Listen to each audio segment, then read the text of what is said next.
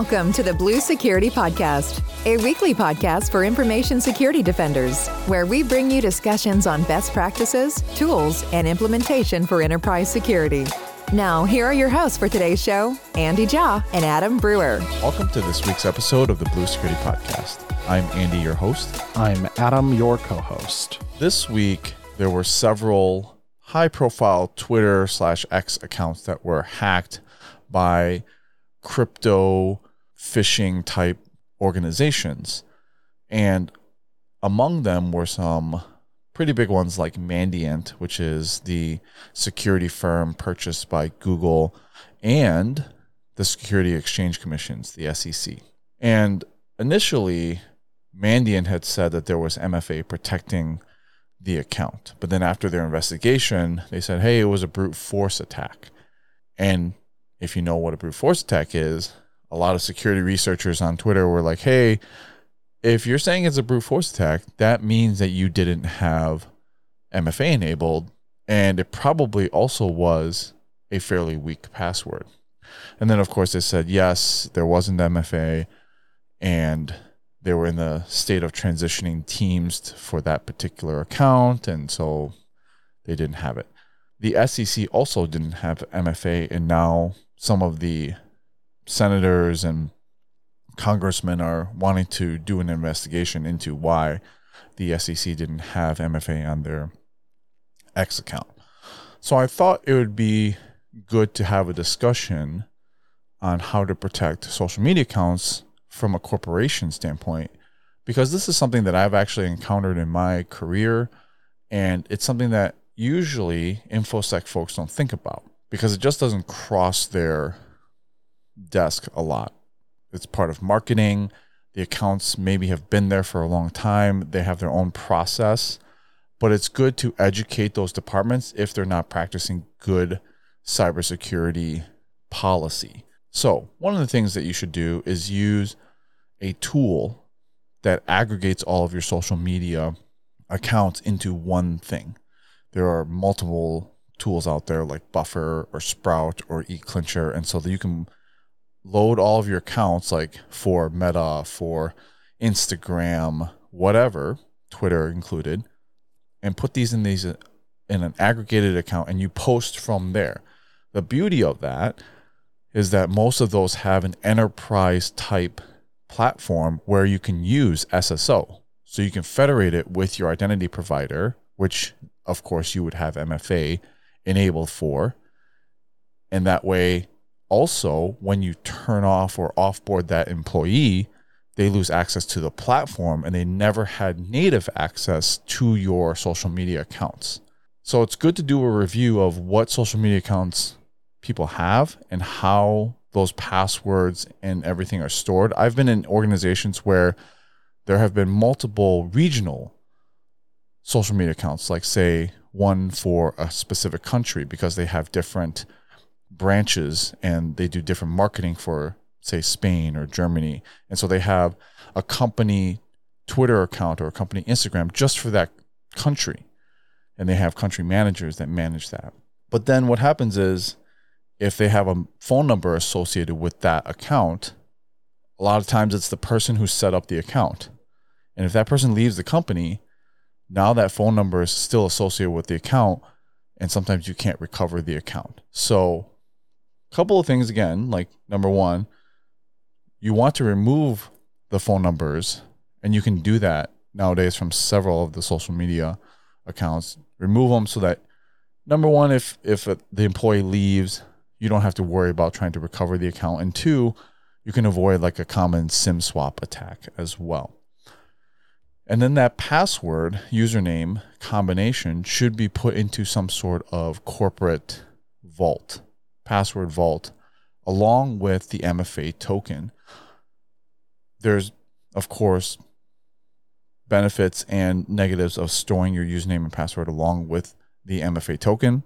But in this case, I think one would argue that having MFA enabled is better than not having it and storing those MFA tokens along with the username and password in some sort of password vault like a Bitwarden enterprise or a 1Password enterprise, some sort of enterprise password vault solution.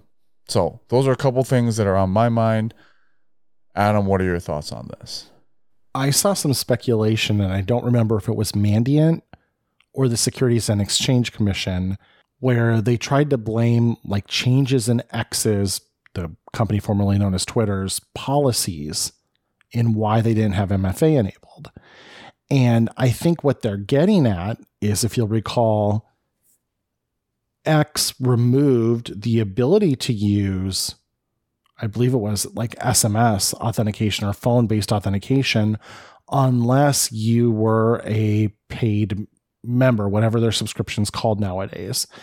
And if you weren't, then they just removed it from you. So, and there was a whole bunch of uproar at the time amongst security professionals that in order to save a buck, Elon was going to turn off MFA for a number of accounts. Well, it's possible, and this was speculative, that maybe that exact scenario did indeed come to fruition where MFA was enabled because an account wasn't a paid account and uh, now it was single factor and then it was able to be brute forced. And I, I forget which one it was, Andy, but it, it doesn't really matter. I, either way, that's a, a good thing to go check.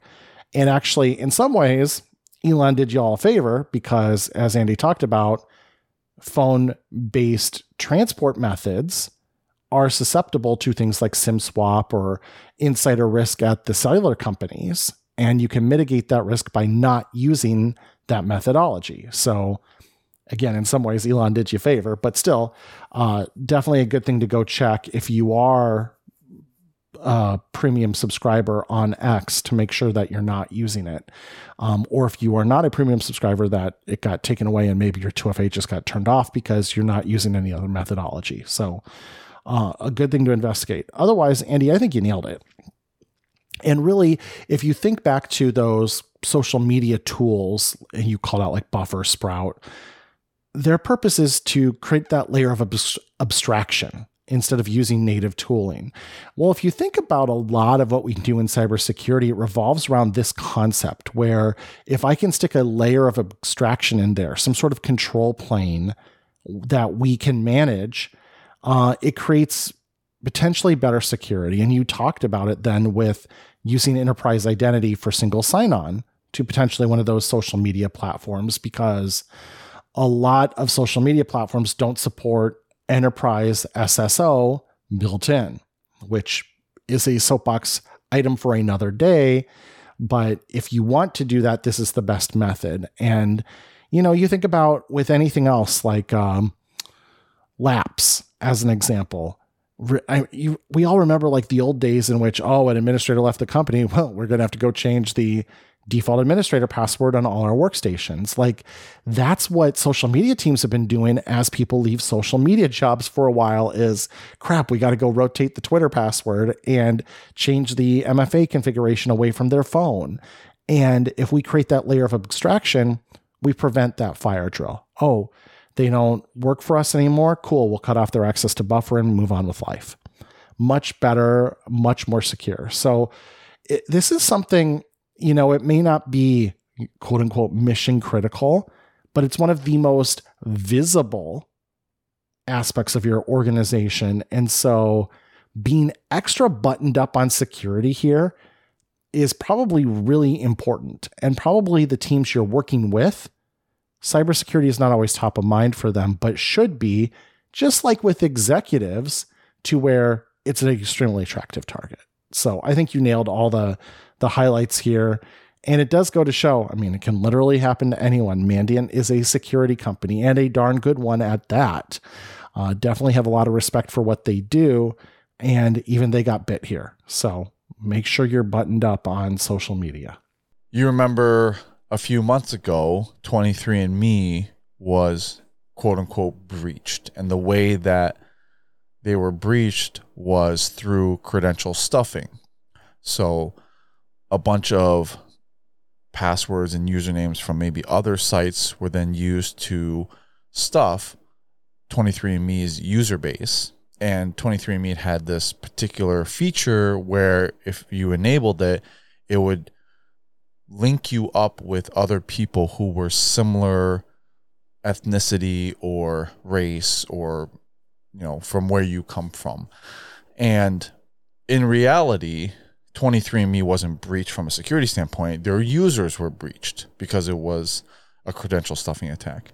So now 23andme is facing 30 more than 30 lawsuits from its victims due to that. And they're really deflecting the blame to the victims because they're saying hey you should have had mfa enabled for your account.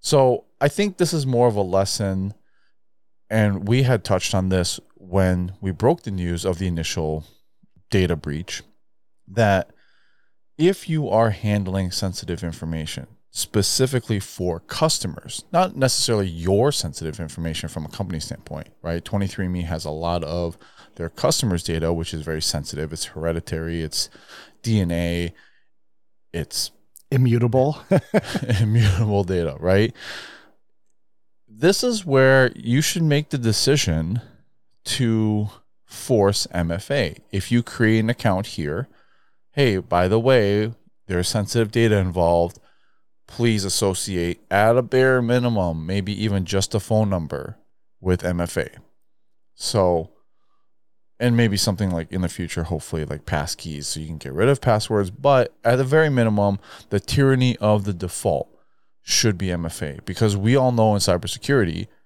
if it's not turned on, there's a very small percentage of people who are actually going to go and seek that setting. The majority of people are just going to go on with life, put in something that they know already, their email address, and maybe a variation of some password that they've already memorized and just move on. And so at this point, it should be pretty much the default that if you're doing something like this, banking, healthcare, you know, force your users to enable MFA. That should be built into your application. Andy, who is the common blog writer uh, for Microsoft's identity platform? Alex Weinert. I, I answered my own question as I was talking through it. Alex Weinert has written a number of articles recently about some changes Microsoft has made to enforce more strict defaults on enterprise identities. And quick side note Andy and I both work for Microsoft in our security business in field sales. And Alex Weinert, one of the things he talked about in this move to do more default enforcement on enterprise identities was to go back in time and talk about the successes of hardening the consumer identities for Microsoft, what's known as a Microsoft account. You use it for things like Skype or Xbox or Microsoft 365 for families, as a couple of examples. And he talked about how internally there was great pushback in doing things like requiring multi factor authentication, requiring additional factors of verification before allowing identities to be created or used. And ultimately, the decision won out that there would be enforcement of multiple factors and verifications and all of that goodness that we know and love today. And most of the concerns from the pessimists did not come to pass in terms of impacting user signups or impacting active users or any of those other metrics to track was this pushing people away? And I bring that up because I am sure there was a debate internally at 23andMe about this. And I think the capitalists won, where their concern was any friction in the authentication process is going to cost us customers and therefore money. So, although we would love to secure this more, our ultimate responsibility to the gods of capitalism dictate that we should streamline this process and remove any friction that can come from it. And I think ultimately they failed their responsibility and are now reaping the consequences of it because you do have to prevent risk in your business too at the same time as maximizing profit. And so uh, capitalism still wins here um, for making the wrong decision. And so I say all that to look at companies today like Apple. And I always praise Apple for this. You pretty much can't have an Apple ID without two factor authentication associated with it today. What started off is like Apple really dipping their toe in the water and doing this really goofy implementation that was really awkward has matured into a really robust and excellent multi factor authentication solution for Apple ID. And they keep almost every useful feature behind it. And so, if the, as of recording this, second largest company in the world and the largest company in the world uh, can both agree that multi factor authentication should just be standard for any identity, I think every company in the world can get on board with that too. So ultimately, 23andMe will pay the price for this. And that may or may not be deserved, but so be it. I think that's the likely outcome here is they'll have to settle. There will be some financial penalties from this. And if you're architecting a solution, users accept multi-factor authentication today. They really do. We have metrics that show it at Microsoft with our own consumer accounts. If you look at Apple's behavior and services and growing their services business has been essentially the number one focus of that company for the last 5 years. If you think the Apple ID was friction to consuming more services, it would not have gotten approved. They probably have metrics as well that say this isn't really a problem. So I think you're running out of excuses. When you get pushback internally to your company, it's it's assumptions about your user that are honestly insulting at this point because people, even non-technical people, are more than capable and more than willing to configure multiple factor authentication for almost anything they do. And in fact, I think they're beginning to expect it. And when you don't ask for it, even non technical people get a little suspicious around it, whereas the kids would say, sus. So just do the thing and harden those identities and move on with life. And you will be better for it in the long run and avoid your day in court. Speaking of identity architecture, I came across something, which is our last topic for today, that I wanted to share with our listeners because I learned something. And so when I learn something, I usually think maybe my listeners might learn something. So mm-hmm. There is a new feature within conditional access, and I say new feature, but it's more like an application that I think was added in. And so when you scope conditional access policies, part of that is you have to select the app that is associated with that conditional access policy. And Microsoft is actually continually adding applications to that list. Like many years ago, there was only Exchange, and then they added an app for Office 365, which included Teams, and then Azure wasn't part of it, and then they added the Azure Management Interface or portal as a specific app that you could add a conditional access policy to.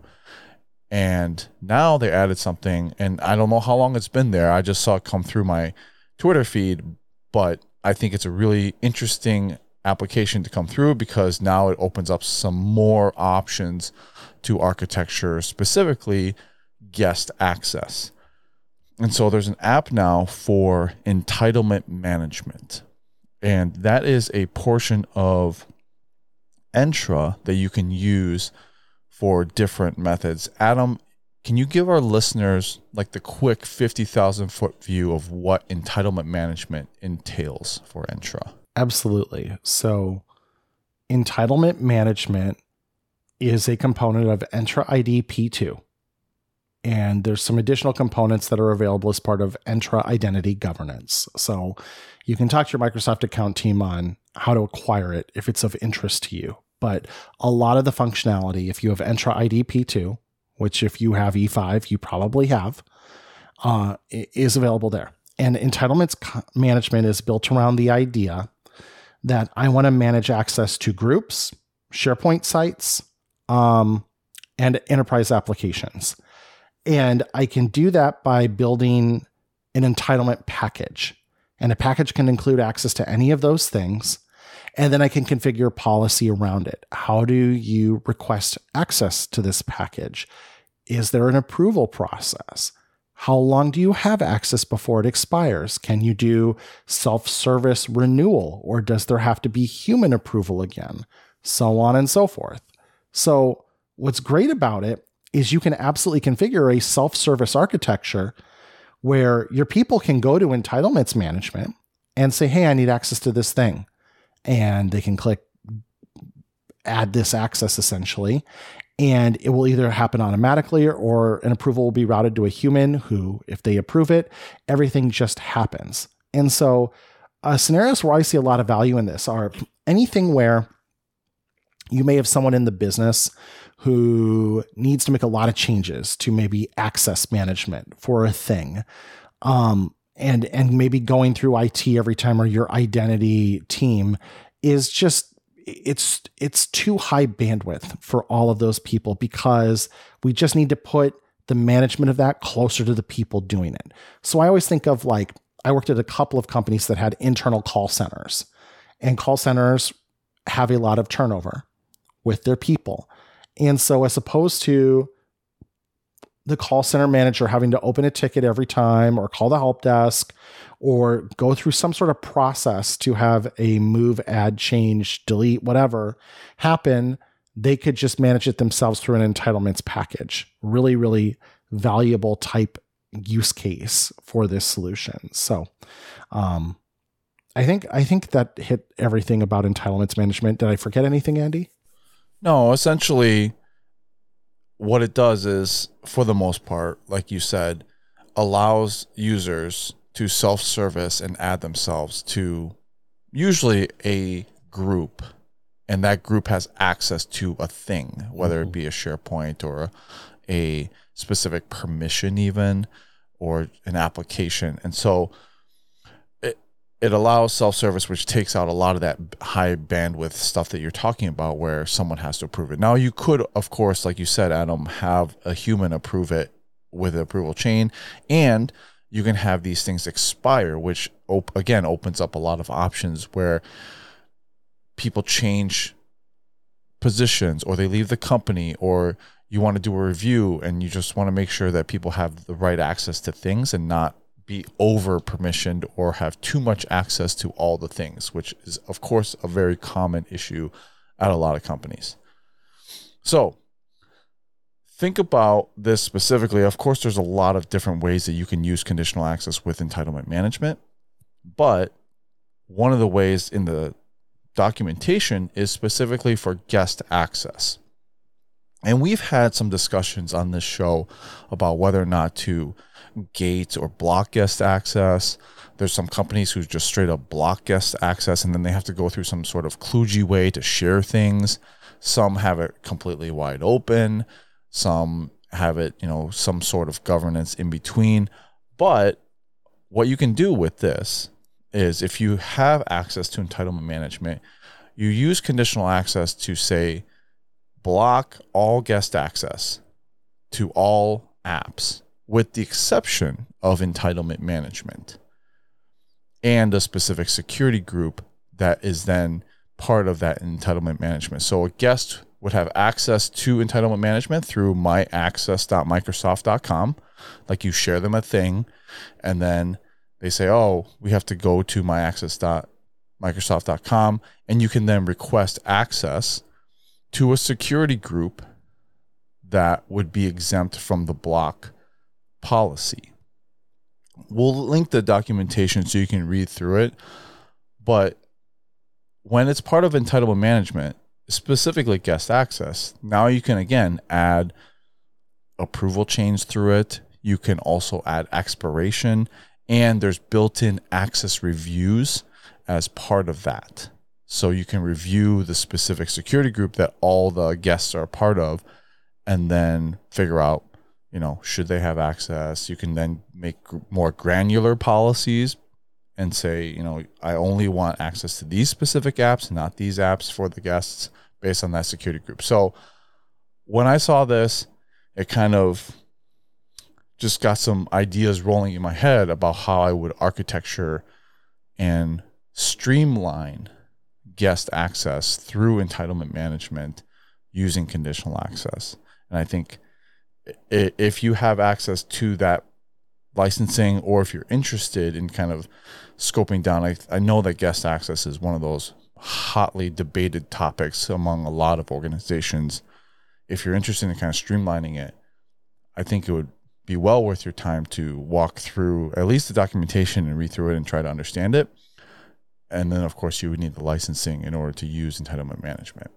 So, if you're not familiar with how Entra ID works, as far as Andy was talking about there being different applications you can configure, one of the differentiators of Entra ID versus any other cloud identity platform is that the components of the Microsoft cloud are exposed within it, and you can get granular down to an application level. So if you're a third party IDP, if you're Okta, everything in Microsoft you treat as one single enterprise application. You can't get more granular than that. So you can't do anything around, well, I want to allow access to Intune enrollment, but not this, or I want to allow access to the Azure portal, but not that. What you can do in Entra ID is you can do exactly as Andy said, down to the individual application level. And so that's what's really new here is a new application has been exposed. And so the concept Andy's explaining, think of it almost like a captive portal. When you go to a new Wi Fi for the first time, you know how you get that pop up and you have to accept or maybe put in a password if it's a hotel before you get access to a thing. Think of it like this. So when a guest identity is first created, it's going to hit that conditional access policy that says the only thing you can access is entitlements management. Well, you go there, there's an entitlement package that might be really simple. It might be, hey, agree to these terms and conditions, and we'll put you in an approved guest user access group. And we'll set an expiration of it of 90 days, maybe for kicks as well. Once you're in that group, now you get excluded from that conditional access policy. You have the th- access to the thing you were trying to access initially. Now, after 90 days are up, your access may expire automatically and you have to go back to entitlement management to renew it. Just like on Wi Fi, you may get kicked back to that captive portal after so many days where it forgets your MAC address and you have to reapprove it and then it remembers your MAC address for a period of time. Very similar concept here. So almost think of it as like that captive portal where you have to maybe accept terms and conditions or you might need a human to approve it or whatever before you pass through that gate. And now you're subject to the rest of the security controls that are in place, the rest of the access management controls that are in place. Because as I always point out, guest users by default in Entra ID, they don't have access to anything interesting or useful. So it's not like guest users really represent this major security issue. However, it's just organizations sleep better at night if they have at least some semblance of governance around it. They know how long they've been out there. They know inactive identities have been purged or, or at least disabled. And this is a really simple way to get to that state by stitching together a simple conditional access policy and a simple entitlements management package as one example. And you don't have to use this for the guest users use case that Andy talked about, but that's a really interesting one, a really simple way to start wrapping some governance around guest users and not have it be the complete wild, wild west. So, a great starting point for sure, but always exciting when new applications come to conditional access because it does enable new workflows, kind of like this, where you can really restrict access down to one thing and then kind of open it up as processes followed. So, really interesting stuff here.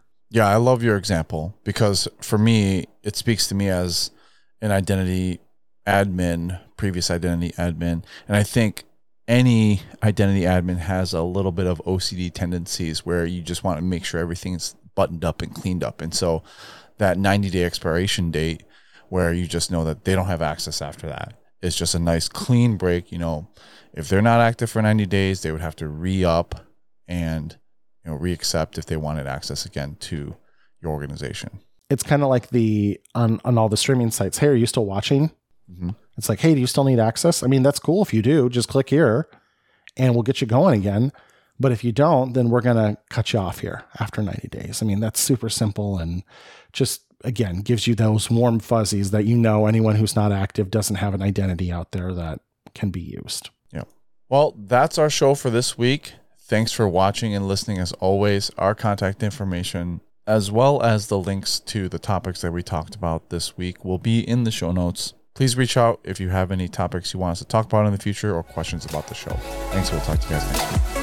Thank you for listening to the Blue Security Podcast. Please check out the show notes, catch up on episodes you may have missed, and subscribe so you don't miss any future episodes. Find Andy on Twitter at AJaw0 and Adam at AJ Brewer. See you at our next episode.